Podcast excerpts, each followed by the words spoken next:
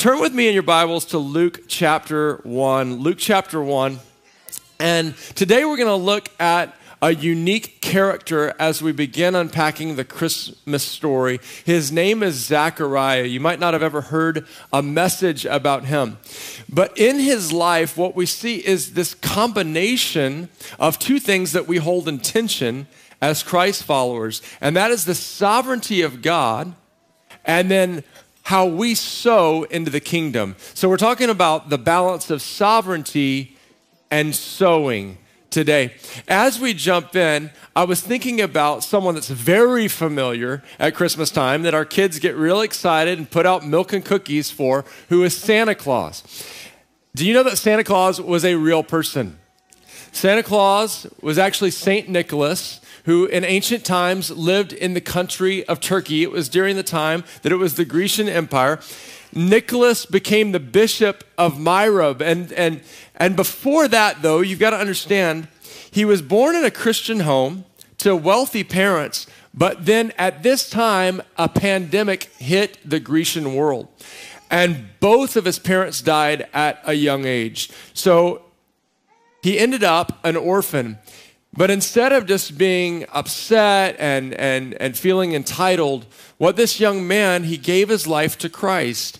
And as he read God's word, it's much of what we were talking about in our offering, he read the verse, uh, do not store up treasures that earth that on earth that moth and rust destroy, but give sell your possessions and give to the poor and store up a treasure in heaven. And he became a very generous man. He was specifically focused on children. And so, where did we get this thought that Santa was, is going to come and bring presents for kids? Well, St. Nicholas was known primarily for this story.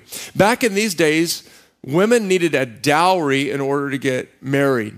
There were three young women living in his village and they were had a father who was a widower. Their mother had died, and they were very poor. At this time, if you didn't have a dowry, oftentimes you went into slavery. And so, knowing this was going to happen, this father and these daughters were in tremendous anguish. And the story says that right before the time of, of the first one being sold into slavery, that one night a bag of gold was thrown through the window anonymously by St. Nicholas and it landed near or in one of their shoes or stockings. Now, some of you are going to start praying for this. Wow.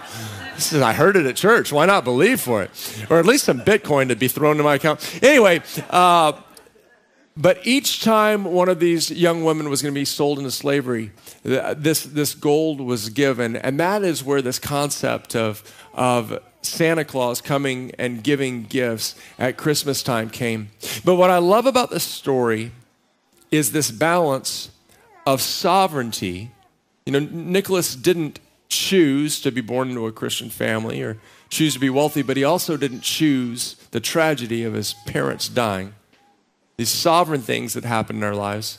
But then the balance with the decision to live his life committed to Christ and giving to the poor and making a great impact that we still make mention of today. I want you to see that in the story of Zechariah and Elizabeth today. We're starting in verse 5 of chapter 1. It says, In the time of Herod, king of Judea, so this is the time that this story happened, there was a priest named Zechariah who belonged to the priestly division of Abijah, and his wife Elizabeth was also a descendant of Aaron. So you remember Aaron. Aaron was Moses' brother thousands of years before she was born. Both of them were righteous in the sight of God, observing all the Lord's commands and decrees blamelessly. But they were childless because Elizabeth was not able to conceive, and they were both very old. Once, when Zechariah's division was on duty and he was serving as a priest before God, he was chosen by Lot, according to the custom of the priesthood, to go into the temple of the Lord and burn incense. When the time of the burning of incense came, all the assembled worshippers were outside praying. Then an angel of the Lord appeared to him, standing at the right side of the altar of incense. When Zechariah saw him, he was startled and gripped with fear. But the angel said to him, Do not be afraid, Zechariah your prayer has been heard. Your wife Elizabeth will bear you a son, and you are to call him John. He will be a joy and a delight to you, and many will rejoice because of his birth, for he will be great in the sight of the Lord. He is never to take wine or other fermented drink, and he'll be filled with the Holy Spirit even before he is born. He will bring back many of the people of Israel to the Lord their God. And he will go on before in the Lord in the spirit and power of Elijah to turn the hearts of the parents to the children and the disobedient to the wisdom of the righteous to make ready a people prepared for the Lord. Zechariah asked the angel, How can I be sure of this? Okay, if an angel shows up, guys, just trust him, okay? I, I, I love this. I'm an old man, and my wife is well and long in years. The angel said, I am Gabriel, for crying out loud. I stand in the presence of God, and I've been sent here to speak to you and tell you this good news. And now you'll be silent and not able to speak until this day happens because you did not believe my words. I'm telling you. Let's, let's pay attention to our angels. Um, which will come true at their appointed time. Meanwhile, the people were waiting for Zechariah and wondering why he stayed so long in the temple. When he came out, he could not speak to them. They realized he had seen a vision in the temple, for he kept making signs to them. You know, uh, what kind of what was he? What was he making? They realized he had seen a vision in the temple, for he kept making signs to them, but remained unable to speak. When his time of service was completed, he re- returned home. After this, his wife Elizabeth became pregnant and for five months remained in seclusion. The Lord has done this for me, she said. In these days, he has shown his favor and taken away my disgrace among the people. Okay, here's what I see in the life of a, uh, Zechariah and Elizabeth. They're these sovereign aspects that they had no control over. They didn't control that they were Jewish people. They didn't control what family they were born in, that he was from the line of, Abijah and she was from the, the line of Aaron. They didn't control that he was actually a priest, like you were born into that family. And then it even says, that there was a time of casting lots for who was going to go in to the temple. There are some aspects of our life that are just sovereign, right? There's aspects of our life that are, are just sovereign. I, I want to uh, take you in today as we talk about the balance between the sovereignty of God and how we sow into the kingdom with our lives by, by first showing you this diagram from Robert Clinton or Bobby Clinton. He's really the foremost authority on studying leaders. He's been a professor up at Fuller Seminary. This comes from the book, The Making of a Leader. And what he did is he studied biblical leaders, historical leaders, and contemporary leaders and said, what was God doing in their lives, in different decades of their lives, and what are the seasons that a leader passes through? To finally fulfill their destiny and make their contribution. So here's what they are the sovereign foundations. I was explaining this. You don't determine what family you're born into, what, what country you're born into, what ethnicity you are, your economic status, some of the things that happened to you for Zechariah and Elizabeth. They, they didn't choose to, to, to be childless, to not be able to have children. So these are the sovereign foundations then we have your inner life growth. The main thing that's going on there is your character is being developed. You have all kinds of tests to see are you going to trust God? Are you going to walk with Him? Are you going to pass the humility test, the faithfulness test, the integrity test? If you pass through that, you move on to ministry maturing. And so this is when we start with, with uh, our, our specific calling that, that we learn the skills to participate in. God's given different people different giftings. And so we start learning in a broad way those different gifting skills for the contribution that you're going to make. But you don't make your contribution yet because not only do you have the skills, but before you even make your major contribution, you have to go through life maturing. And, and that is a deep work that often happens in midlife where we learn oh, life's not all about me. I'm not the center of it. And actually, uh, you come face to face with your limitations. And then, if you really get that life maturing into the holistic person you're called to be, then it's convergence. And that's when we really lock in and do our contribution that you were put on earth for. And then, very few people actually, many people don't ever get to convergence, by the way. They get stuck in the former trials. Very few get into afterglow, where they've made a, a, life contribution in such a way that the young generations come and seek their counsel and their mentoring and their input. And they spend the, the last years of their life passing on what they've learned to a next generation. Let me put up to you what Bobby Clinton saw that this usually happens in these different decades. So, sovereign foundations, zero to 20, that is really the hand that you've been dealt, and you live out your, your young years and up to your teenage years.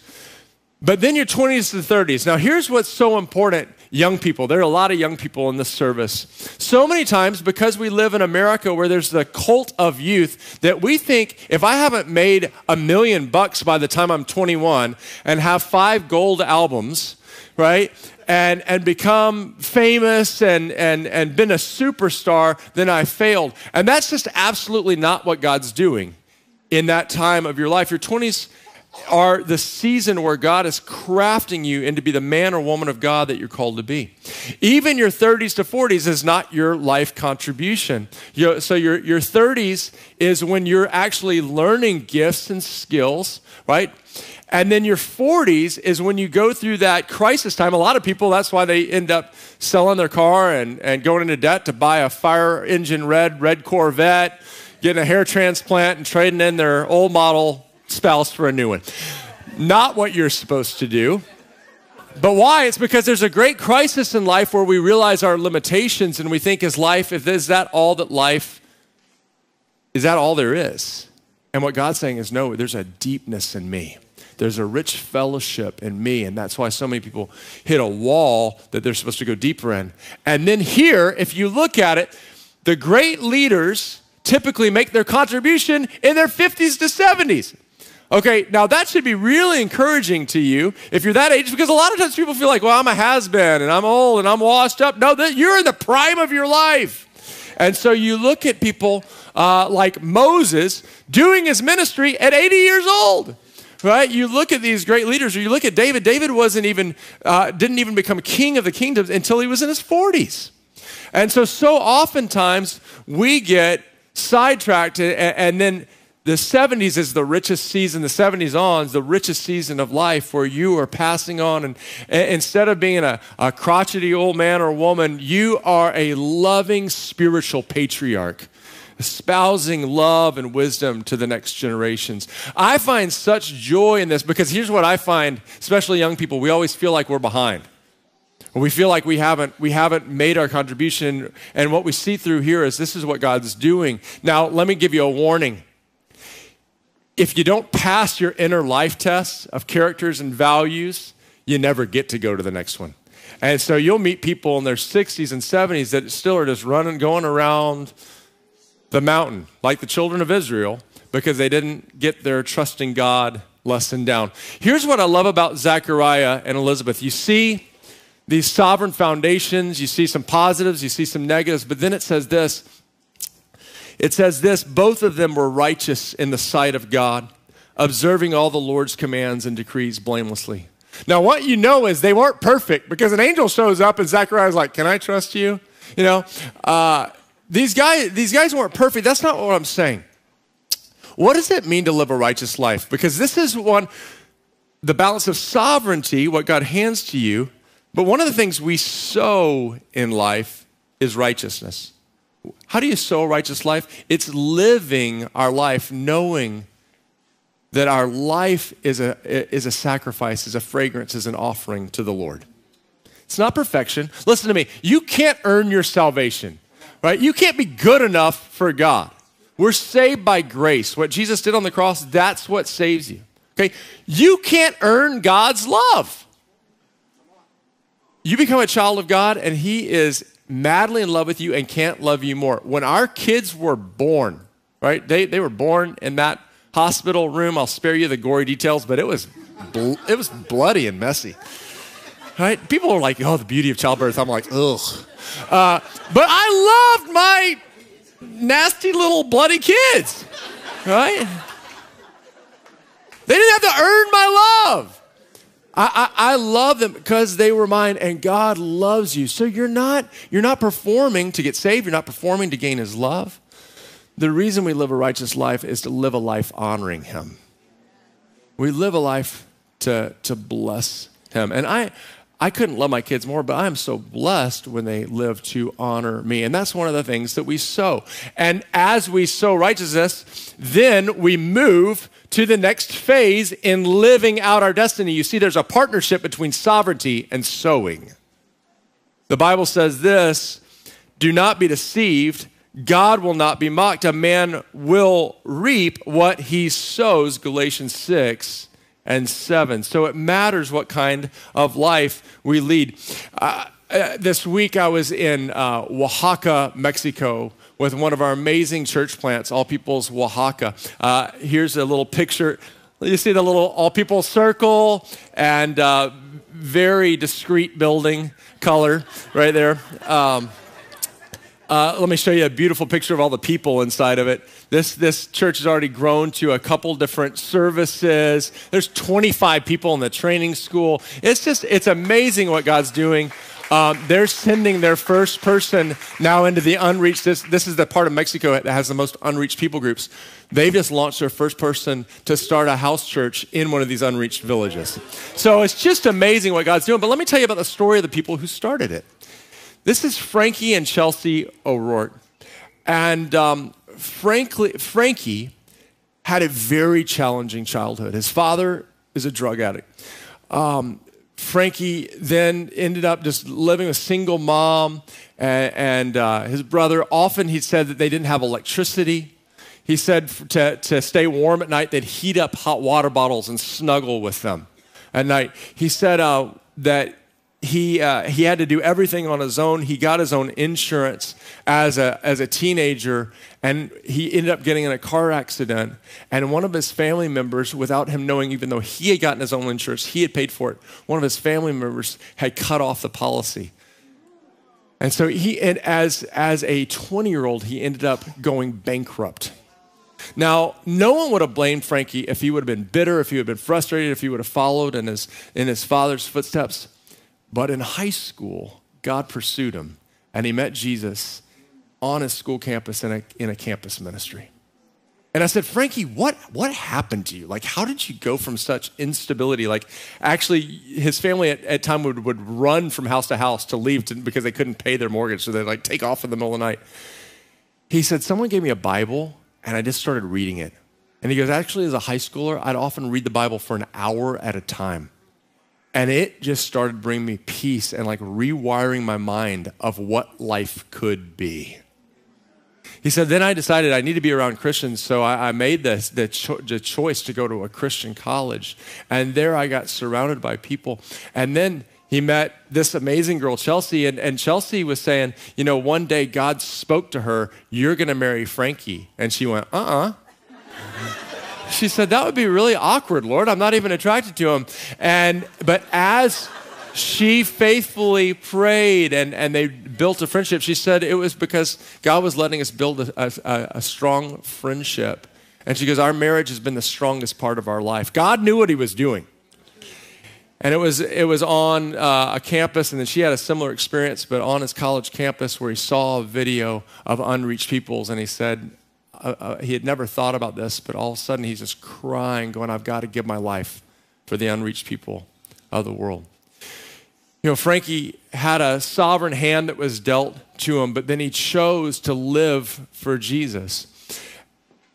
And then in the place of prayer, Frankie asking God, God, lead me and direct me, he had a dream. And in that dream, he saw these people that were crying out for help and in the end, he realized those people were in Oaxaca, Mexico. And now it's amazing to see how many lives have been transformed and changed.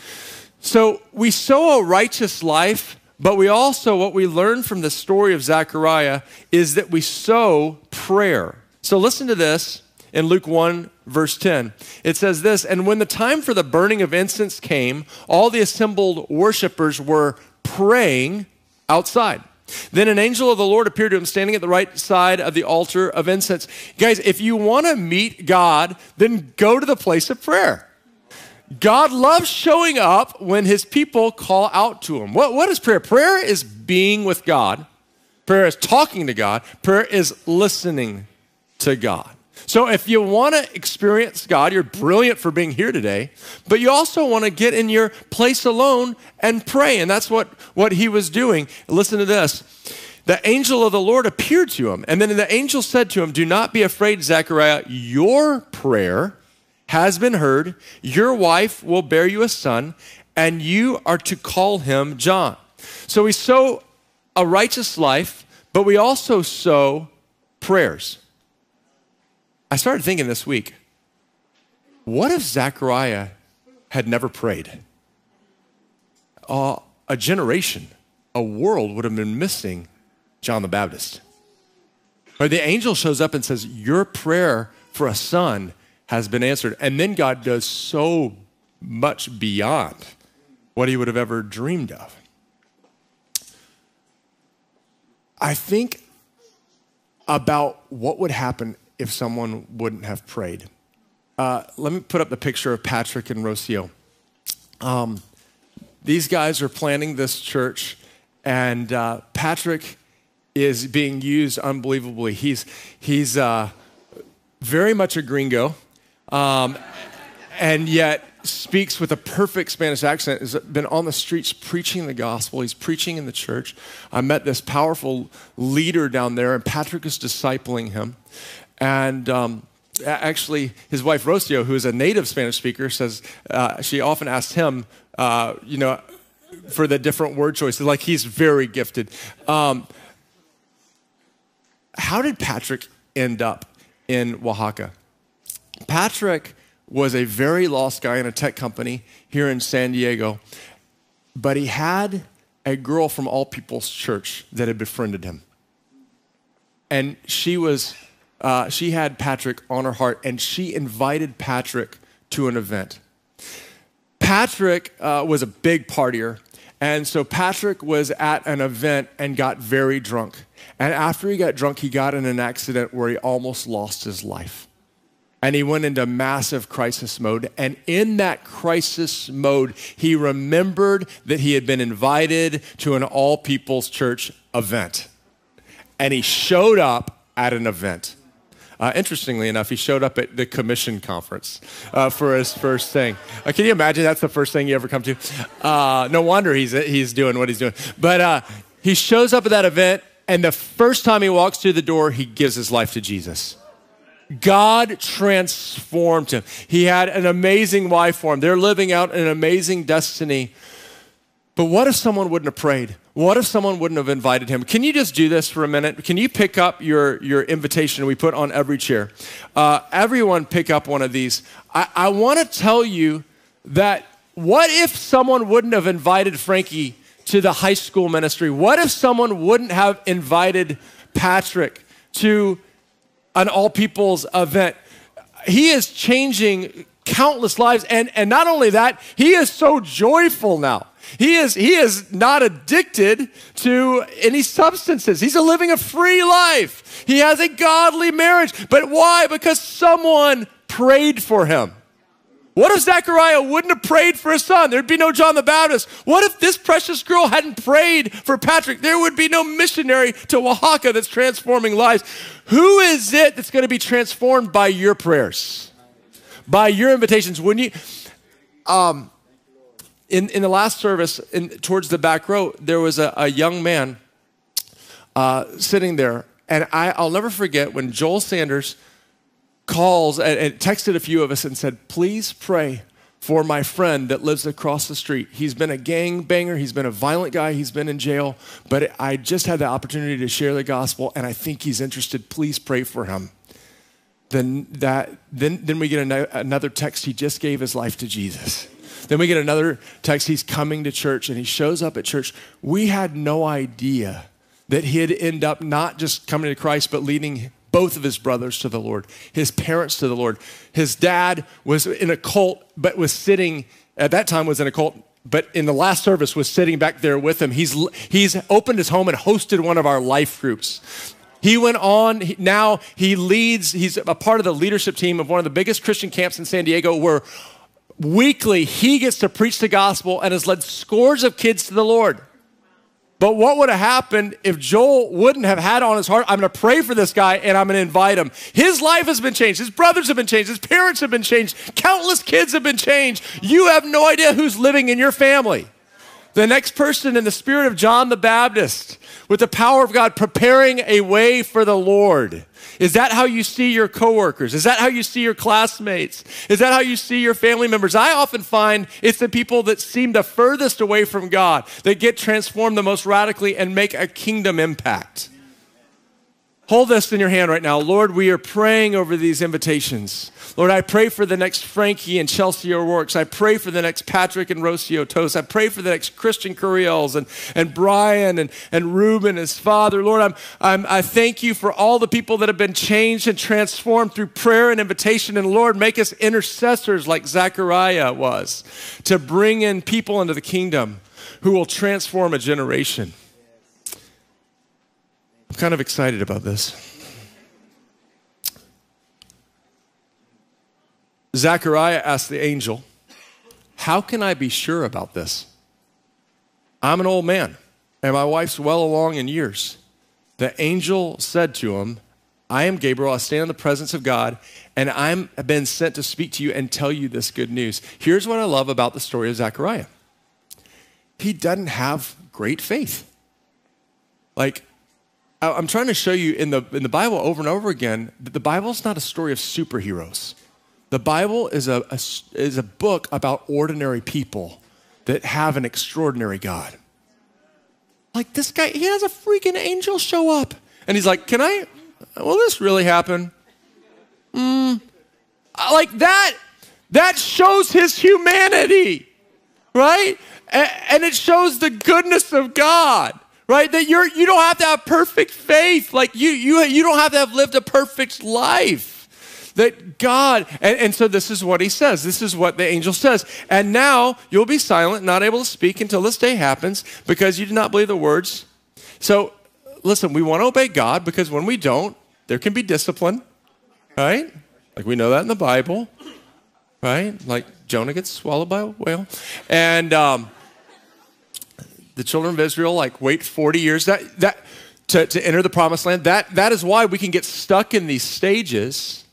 Let me just encourage you though. Say you're older and you're coming to Jesus now, you're like, oh no, I don't have all these years to go by. No, God can accelerate them. He's going to take everyone through these same promise, the, the, the same stages. But if you say, if you just keep saying yes, and keep you keep falling, you keep getting up and going, God, I'm going to pass the test that, that I go through. I'm going to live a, I, I'm going to live my life before you. I'm going to live a prayerful life. And God can accelerate you through to where you get to convergence, where you're living the destiny that God's put on your life. Listen to this last phrase that I want to highlight. It says this, my words which will come true at their appointed time. Hopefully, you've been understanding that there's a sovereign call on your life. Like you're not a nobody. Every person in here, God has written a script about your life even before you were born. And it's an amazing script. But it's our job to ask Him, God, what is my calling? What is my destiny? And then I'm going to partner with you by living a righteous life before you. And I'm going to partner with you by praying in the destiny. I'm going to partner with it and I'm going to pray it. I'm going to partner and pray, partner and pray. Do you know the destiny? Because God has specific words for each of you, specific words that will come in an appointed time. Now, sometimes God gives you the time. Like God spoke to me, you're going to marry Stephanie Herman. I was, I was praying and asking him, and he said, Yes, you are going to marry this woman, and you are going to marry her on May 12th, 2001. Like he gave me the time. Now, that doesn't happen a ton. There's one, another time when he said, You're going to plant all people's church in two years. So there's sometimes where God will give you the time. But, guys, the hard thing is when God gives you a word and he doesn't give you the time. And a lot of people don't live out the fullness of their calling because it's not on your timetable. and it doesn't happen as quick as you want. Like God spoke so clearly, I'm going to give you the building. He spoke it to me, He spoke it through prophetic voices, right? And yet we have this piece of land, and now it's five plus years where we're just trying to get building permits.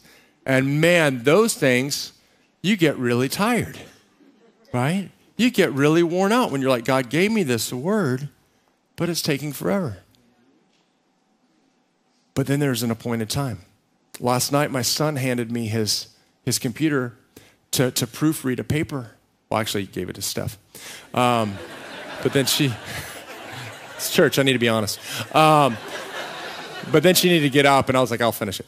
So then I, I, I read it, and he's, t- he's, telling, he's telling a story. He's, he's telling a story, and he's talking about a hardship he went through. And then he starts explaining, he goes, But in that hardship, I remembered this verse, and God helped strengthen me and gave me peace through it. And he, and he anchored me, and then he moved me into this place, and, and, and now my friends are coming to know Jesus. And he said, and it's, it was through this verse, Joshua 1 9, Have I not commanded you, be strong and courageous? Do not be fearful, not be terrified, but the Lord your God is with you wherever you go. And I thought, wow, the appointed time is coming to pass because I started praying that verse over him before he was one years old. And I've laid hands on him every every day I've been home. I, I put my hand on him, or most days, I put my hand on him and I pray that verse. And now at 16, I'm seeing the fruit of him saying, I now believe that God is with me wherever I go, and now he's using me to bring my friends to the Lord. And I'm thinking, wow, 16 years, and he's finally seeing that verse come to fruition. I don't know what the promise is for you, but God has specific promises, and I encourage you to go get them. And then I encourage you don't escape, don't hit the ejection seat, don't punt until those promises come to life. So let me finish. I'm going to put three questions up on the screen for you to ponder. Number one, do you know God's sovereign call on your life? He wants to give it to you, but are you seeking Him and asking Him, God, God, what's the specific call that you put on my life? Number two, number two, is there an area of your life where you're not right with God? Like, is there an area, if someone was writing the script of your life like they were Zechariah, would they be able to say, John or Mary or, or Juan or whatever your name is, fill in the blank, they were living a righteous life before God?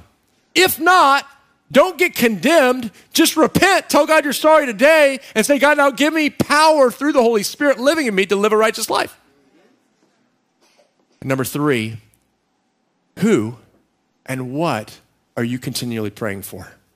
Who are the people that God's put in your life, in your sphere, that you're continually praying for? Because you might have the next John the Baptist, the next Frankie or Chelsea O'Rourke, the next Patrick or Rocio, and you're going to have the joy of seeing them come into the kingdom and become all that God's called them to be. And when we do that, we'll have what Zachariah and Elizabeth said He will be a great joy to you, and you will have great delight. Let's stand up.